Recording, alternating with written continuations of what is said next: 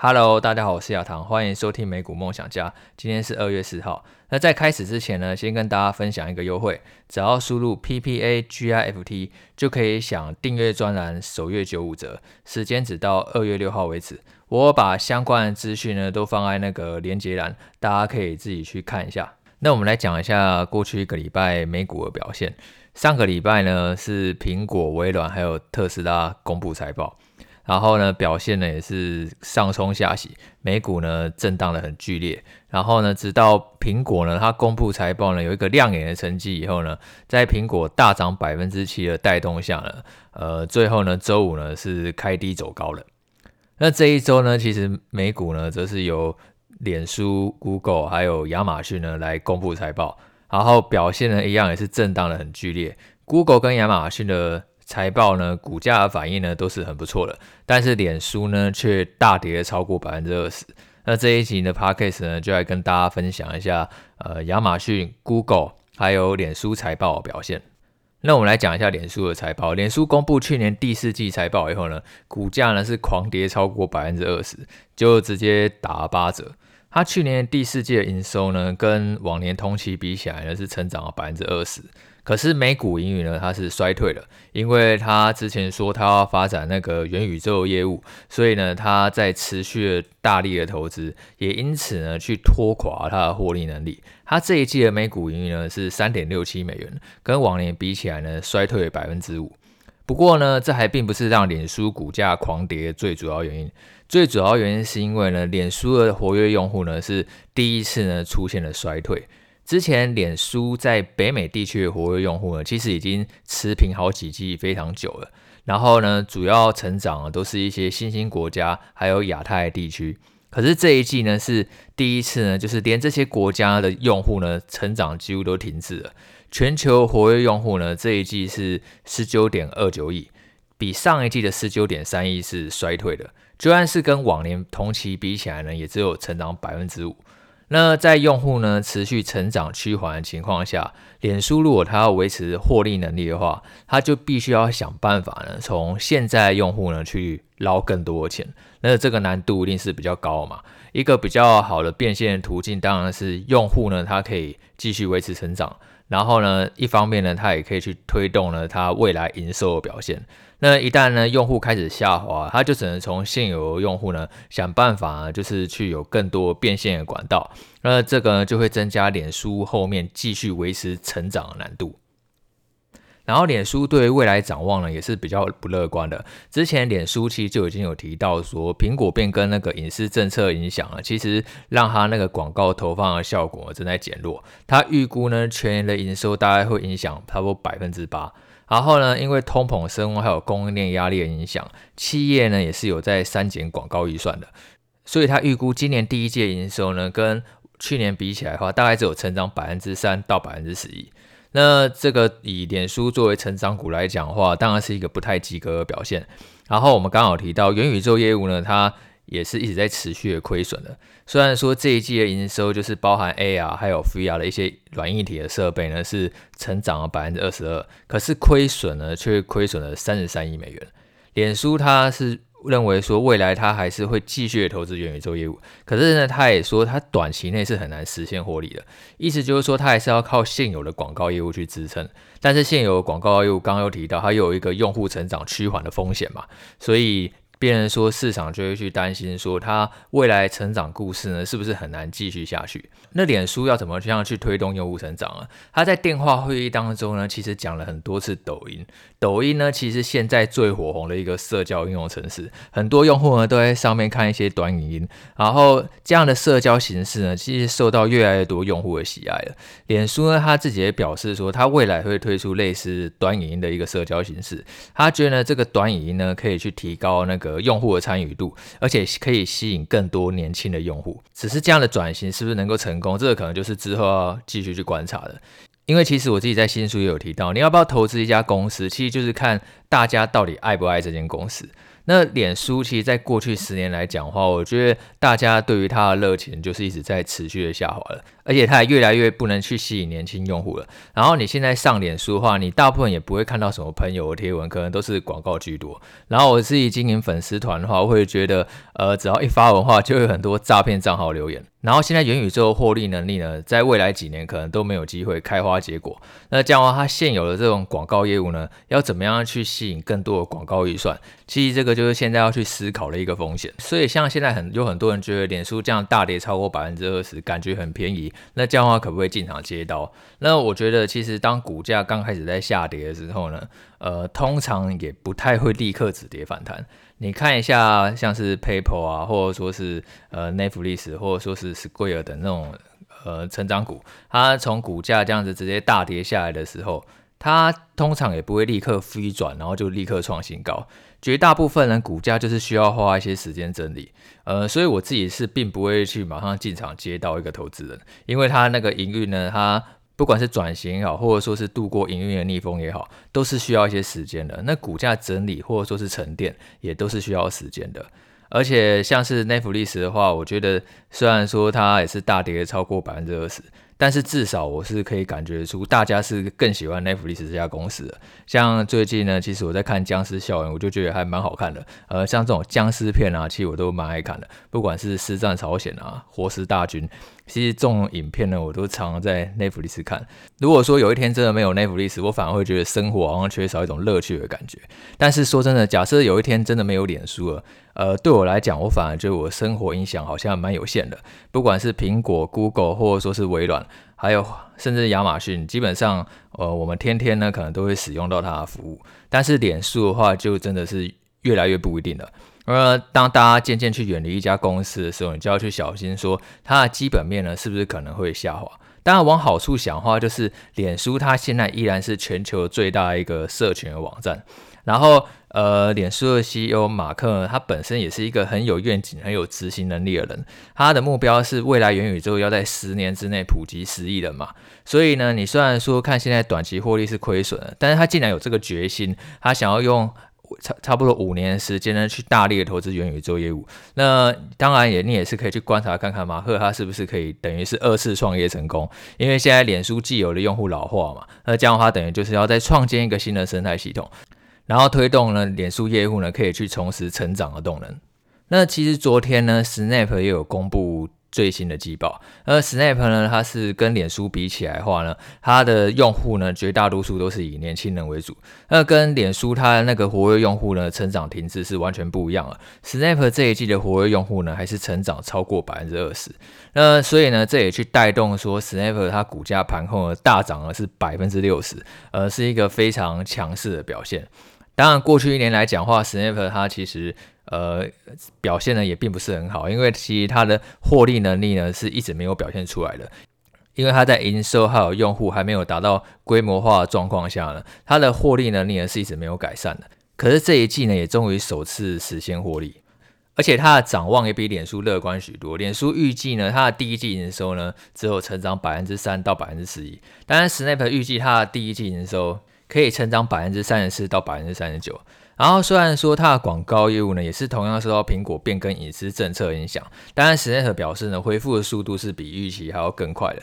所以在营收、用户还有继续成长的情况下，市场对于 Snap 财报反应很明显是比呃脸书好上许多了。脸书呢正在失去成长动能，但是 Snap 的成长动能却还是可以去维持的。因为呢，当用户呢逐渐远离脸书的同时，就代表说一定是有某一个社群呢是在受惠的嘛。那 Snap 呢，它确实呢有抢到。一些新的年轻的用户，但是不管像是 Snap 或者说是脸书，他们都有提到呢，抖音的崛起，就是抖音呢，它主要是以提供短影音为主。那我们刚刚有讲说，脸书之后的重点就是想要去发展短影音，白话说就是抄抖音啦。他希望说这样可以去重拾那个年轻用户的信心。那 Snap 它本身呢，则是有 Spotlight 这样的功能，那这个功能也是就是提供很多短影音。现在用户呢非常喜欢短语音这样的形式，所以不管是 Snap 或者说是脸书，呃，他们都爱呢聚焦在这个短语音的功能，然后希望说就是可以呢在这里呢去争夺更多用户的注意力，然后想办法呢从这里变现。那接着我们来讲一下 Google 的财报。脸书公布财报以后呢，是大跌超过百分之二十嘛。那 Google 呢，其实财报公布以后是大涨了超过百分之九，直接突破历史的新高。因为它的各个业务呢表现呢都还是很不错。Google 跟脸书一样，它的业务呢都是以广告为主，但是脸书去年第四季的营收是成长百分之二十，可是 Google 营收呢却成长了百分之三十二，而且每股盈余呢更是成长了百分之三十八。它 YouTube 的广告营收呢也成长了百分之二十五，然后在云端业务方面呢，它的营收呢也成长了百分之四十五。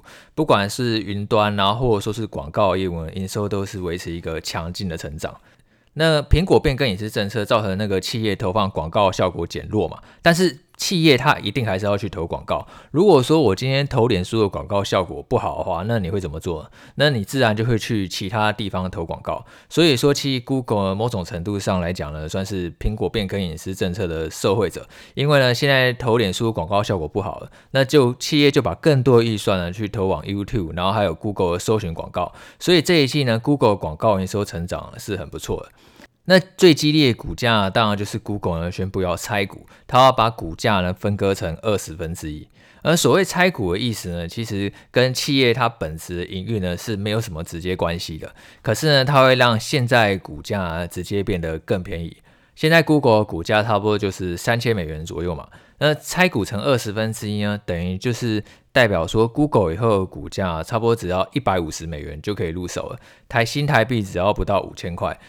那这样的话，就会让更多人他可以更轻松的去投资 Google。而且某种程度上来讲的话呢，也代表说其实 Google 它自己呢并不怕股价跌，因为呢它有信心以后股价会涨回来，所以它才敢拆股。因为几乎每一家公司都一样，没有任何一个老板呢会希望自己家公司的股价看起来不好看的，大家都希望说自己家公司的股价长期来看呢是上涨的，是漂亮的。那拆股的话，短期内它就会造成股价呢好像很低的错觉。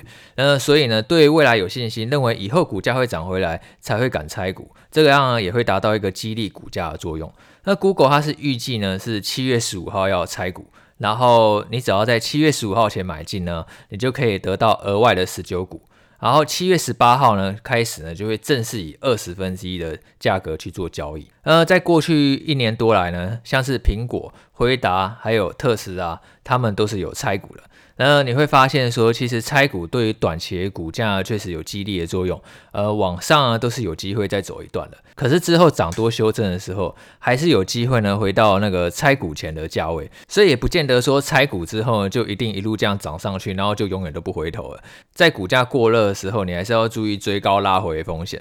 呃，如果说在未来营运基本面持续成涨的前提下，然后呢有回档修正，再开始分批逢低慢慢布局，我觉得其实也是很不错的。而且拆股这件事情呢，其实对于股价就是只有短期的影响啊。像是最有名一个从来不拆股的公司呢，就是博克夏。博克夏有 A 股跟 B 股嘛，虽然说 B 股的价格比较便宜，可是那个是巴菲特他勉为其难，他觉得太多人买不起，他才勉强发行一个 B 股。那那个 A 股呢？现在价格已经一股就快要接近五十万美元了。从波克夏上市到现在，他的股票是没有在拆的，因为他觉得说他想要吸引的是一个长期的股东，等于说他希望说你买了之后就永远不要买了，他才不管你说你方不方便去买，因为他等于要照顾的是当初呢原本呢就。继续长期持有的股东，所以这个也没有什么对错啊。巴菲特他希坚持不拆股，希望吸引长期的股东。那像是苹果、特斯拉、辉达，或者说是 Google，他们现在都要拆股，他们是希望说，就是让股价可以让更多人去投资，然后对于短期的股价也有激励的作用。这个就看公司他自己企业营运策略怎么去调整而决定的。那最后呢，来讲一下亚马逊。亚马逊呢，它是周四的盘后公布财报，也是最后一家公布财报的巨头。那原本呢，受到脸书代赛整个拉大盘的影响呢，亚马逊它在公布财报一天是跌了超过百分之七，可是后来盘后公布财报以后呢，却大涨了超过百分之十四。那这一季的营收呢是一千三百七十四亿美元，跟往年比起来是增长了百分之九点四。然后最重要，大家最关注的成长引擎呢，云端业务还有广告业务呢，表现还是很强劲的。AWS 的营收呢是一百七十七亿美元，跟往年比起来呢，增长百分之四十。然后营业利润呢是五十三亿美元，跟往年比起来呢，增长了百分之九十三。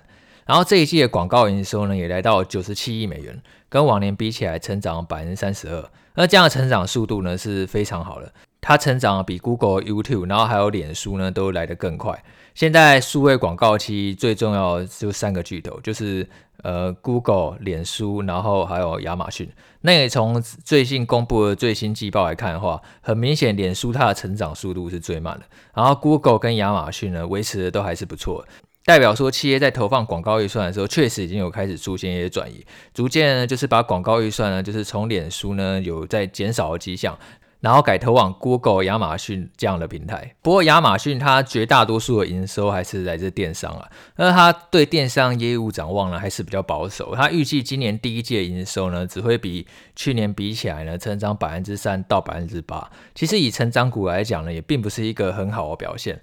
之所以财报之后出现大涨，我觉得主要是因为云端跟广告业务的成长还是非常的强劲，特别是亚马逊云端业务，它本来就是那一个全世界最大云端云算业者嘛，比微软的 Azure 还有 Google 云呢，都市占率都还要来得更高。那在规模那么庞大的量体下，这一季还可以成长百分之四十，我觉得呢是让市场呢就是有振奋到的。然后亚马逊还提到说，他要宣布呢会员的价格要涨价，他预计今年二月十八号呢会把那个每年的年费呢，从一百一十九美元，然后调涨到一百三十九美元。每一个月缴的月费呢，也会从十二点九九美元，然后涨到十四点九九美元。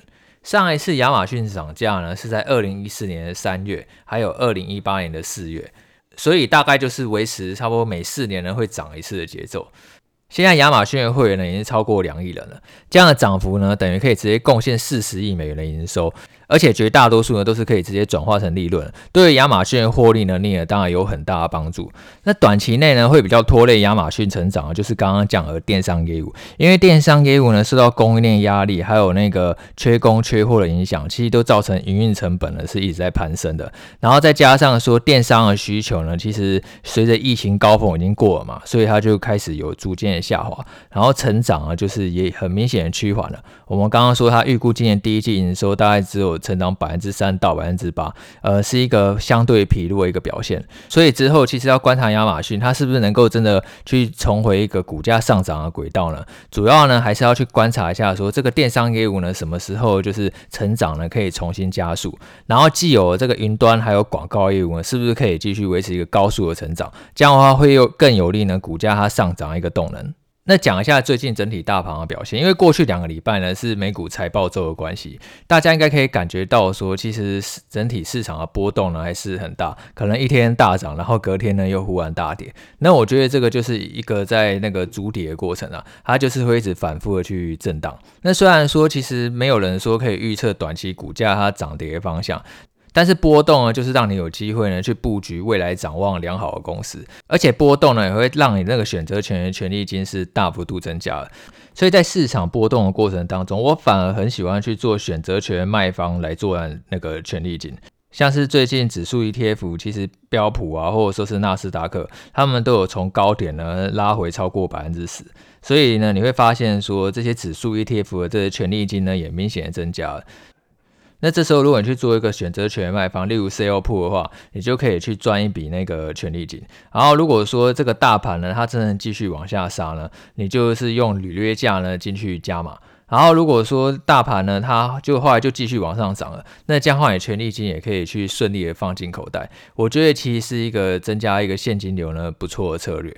那短期之内，如果你想要看到就是大盘就是。波动程度可以有渐渐缩小，然后出现一些止稳的现象的话，我觉得呢，其实就是像前几集讲了，你还是要去关注一下，说就是市场对于通膨疑虑呢什么时候缓和，然后通膨又跟油价有很大的关系嘛。我们前面几集讲说那个能源股呢，它是表现最强势的类股，那一直到现在呢，这样的趋势还是没有改变。你会发现说那个能源类股仍然是现在最强的类股，它都一直在历史新高附近徘徊。然后油价呢，现在已经突破九十美元了。那如果油价就是一直那么高的话呢，就是这整个市场对于通膨疑虑呢，就并不会呢说很快消散。市场呢，它在筑底的过程当中就会比较剧烈。我自己是觉得呢，现在市场对于科技股或者说是成长股那个沙盘呢，应该已经快要接近尾声了。因为现在整个市场的情绪呢，其实还是在相对恐慌了。那通常整个市场情绪相对恐慌的时候，你就不应该太恐慌，你应该反而投资的态度呢是要更积极的。但是如果你今天要整个马上立刻重回上涨轨道的话，你还是需要一点点的催化剂。那这样的催化剂就是说，市场必须看到呢，它通膨呢是有机会下滑。如果说未来油价可以不要再一直持续的创新高，会更有利于呢，就是这个科技股它可以筑底完成，然后呢就是重回过往就是比较一个稳健上涨的轨道。不然的话，这样可能上冲下斜的现象，也许就还会再持续一阵子。但是投资久了就会知道，这些有这些波动出现都是很正常的。波动呢，其实就是让你呢有一个投资获利的机会。好，那今天 podcast 就录到这边。那现在年假期间呢是有优惠的，只要输入 PPAGIFT 订阅我的专栏呢，就可以首月九五折。然后时间只到二月六号为止。最近因为美股财报周的关系，其实过去一个月呢，我就写十四篇文章，讲一下呢我自己最近的投资策略布局，然后还有公司企业营运的展望。而且每一篇文章呢，其实都跟 Podcast 一样，都是有录音档的。那如果大家有喜欢我的内容的话呢，也可以记得把握机会。好，那今天就这样喽，拜拜。